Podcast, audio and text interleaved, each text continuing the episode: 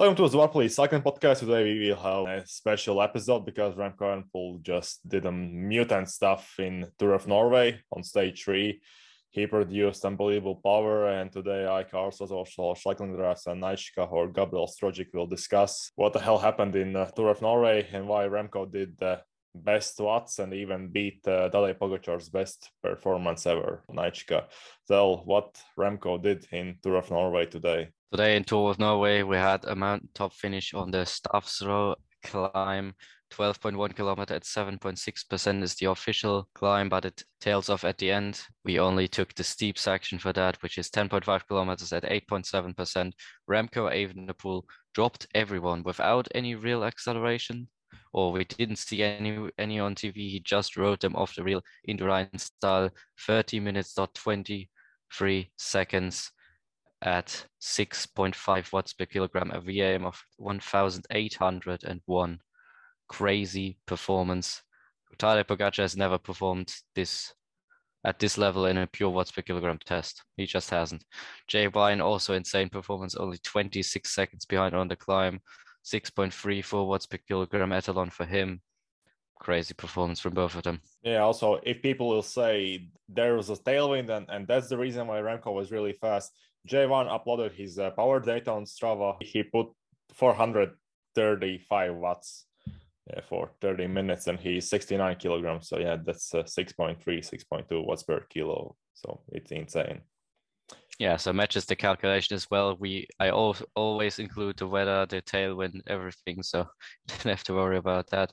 Usually, um, also like the people behind Remco, like Plapp losing one minute five. It's probably probably his best climbing performance ever. Johannessen, Laurens Huys, Uijtdebroeks, Chaves, Brenner, like within two minutes, they also put out probably for most of them their best power ever. Chaves excluded, but yeah, like, like was crazy. Yeah. Everyone in top ten except Esteban Chaves and Tao Geoghegan Hart put their best performances ever, probably like top 20 and top 30 minute power ever.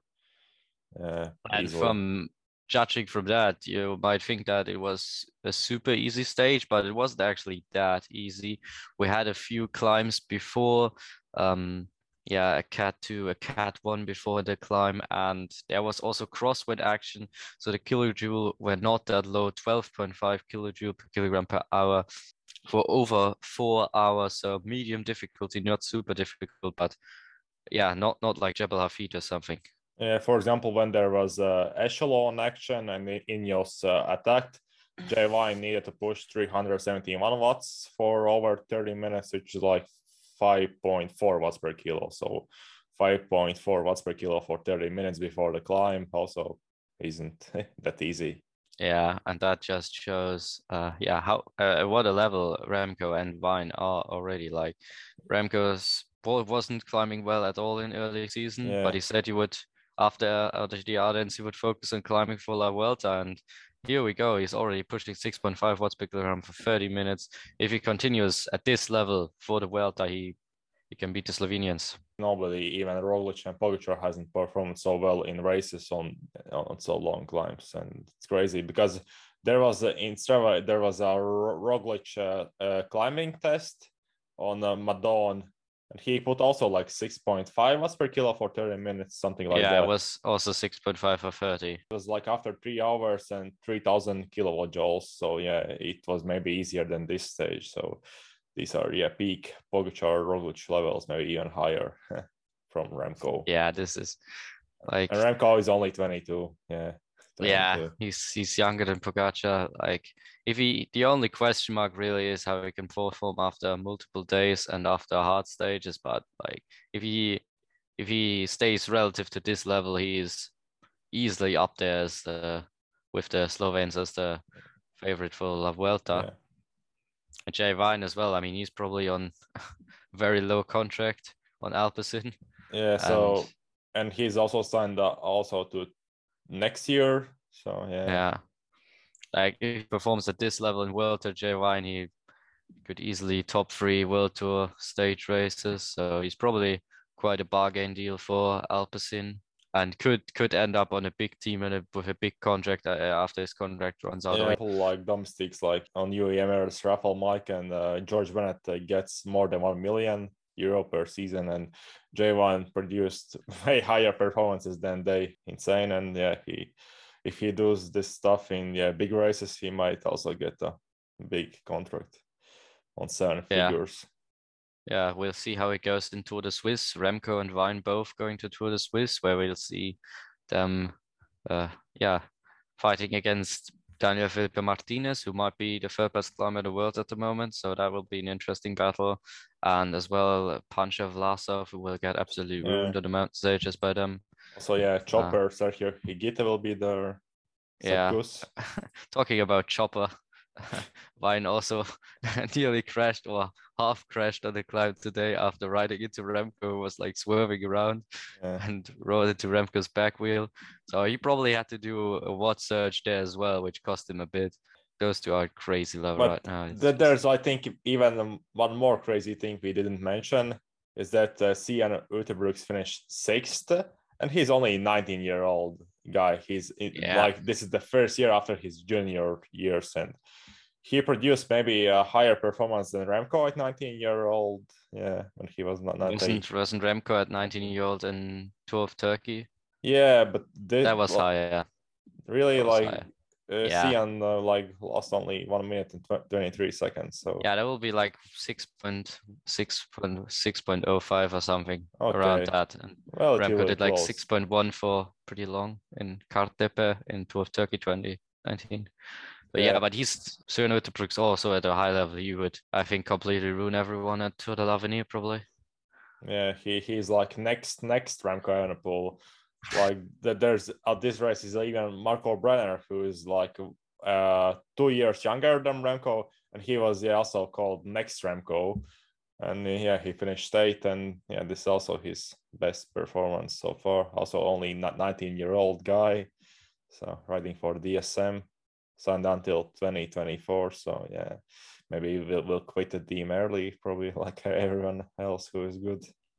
Yeah, it's pretty crazy how how the young riders are performing here. Laurens Huys from Intermarché is also pretty young, s- 23 still. Yeah, he has contract Well- also next year. So yeah, like basically, Quickstep should sign yeah him and Vine for Remco as domestics. But yeah, they, yeah, they are Quick still. Really need to look out for domestics for Remco because if he's at that level, he's like easily Grand Tour level, winning level, and his domestics at the moment, like his best climbing domestics are Cattaneo, uh, Lu- Van Lu- Lu- Louis Vervaeke, uh, like, Louis Vervaeke, yeah, like he's the he's the most consistent.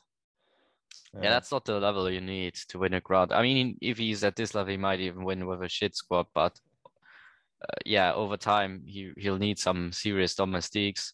Jan Hirt now probably increased his value by five times uh, yeah. after his performance.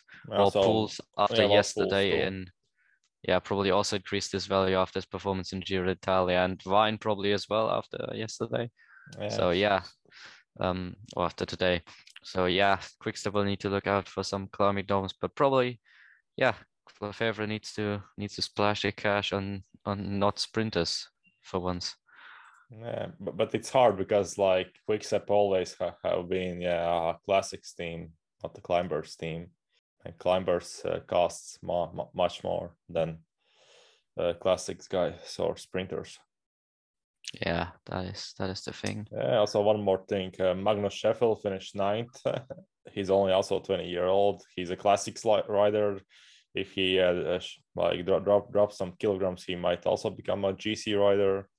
Uh, won the Brabantse Pijl in April, so Americans might have a, a real Grand Tour rider, not like Sepp Kuss, who can't do shit in time trials and isn't consistent at all. The Sheffield is a mega talent. Like he's already uh, right up there in the classics, Brabantse Pijl, and now he's and he's also shown like today as well. Or I think I can't remember where, but he's also climbed decently well in some other stage. Like he can also climb, so it's very versatile. Uh, yeah, let's end this today's podcast. We will cover the Giro Queen stage, which will be after two days. Thanks for listening, and I hope Remco will put performance like this in the Volta España against Pogacar and Roglic if they are racing. It's starting to get boring when Slovenians win everything, everything important, and yeah, it's good when someone else who isn't from Slovenia is also performing. So yeah, thanks for listening and goodbye. Comment where Remco will finish in the Vuelta.